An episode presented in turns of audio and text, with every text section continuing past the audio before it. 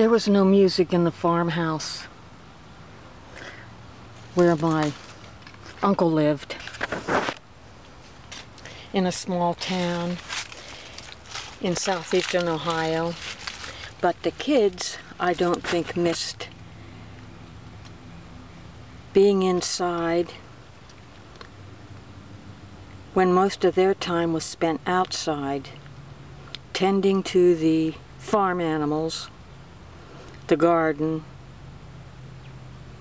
and then going to school, and then in the wintertime shoveling the snow from a driveway that was about 500 feet long.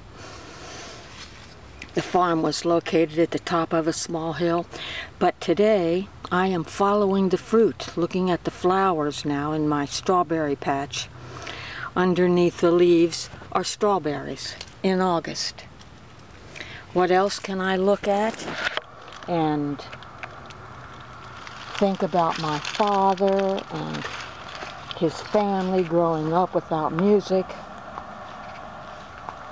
Well, we're going to look at the pears because later on, my father, after he left the service, after um, he was uh, uh, discharged, started his own family, but not on a farm. He did not go back to the small town where he grew up.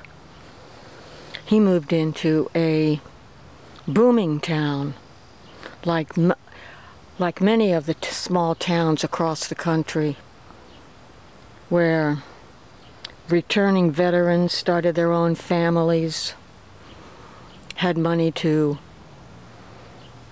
buy affordable housing, buy a family vehicle that was affordable.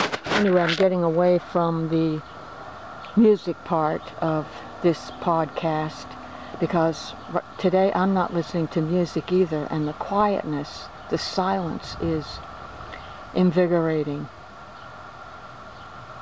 So I'm following the fruit from the strawberries to the pear tree to the kiwi tree.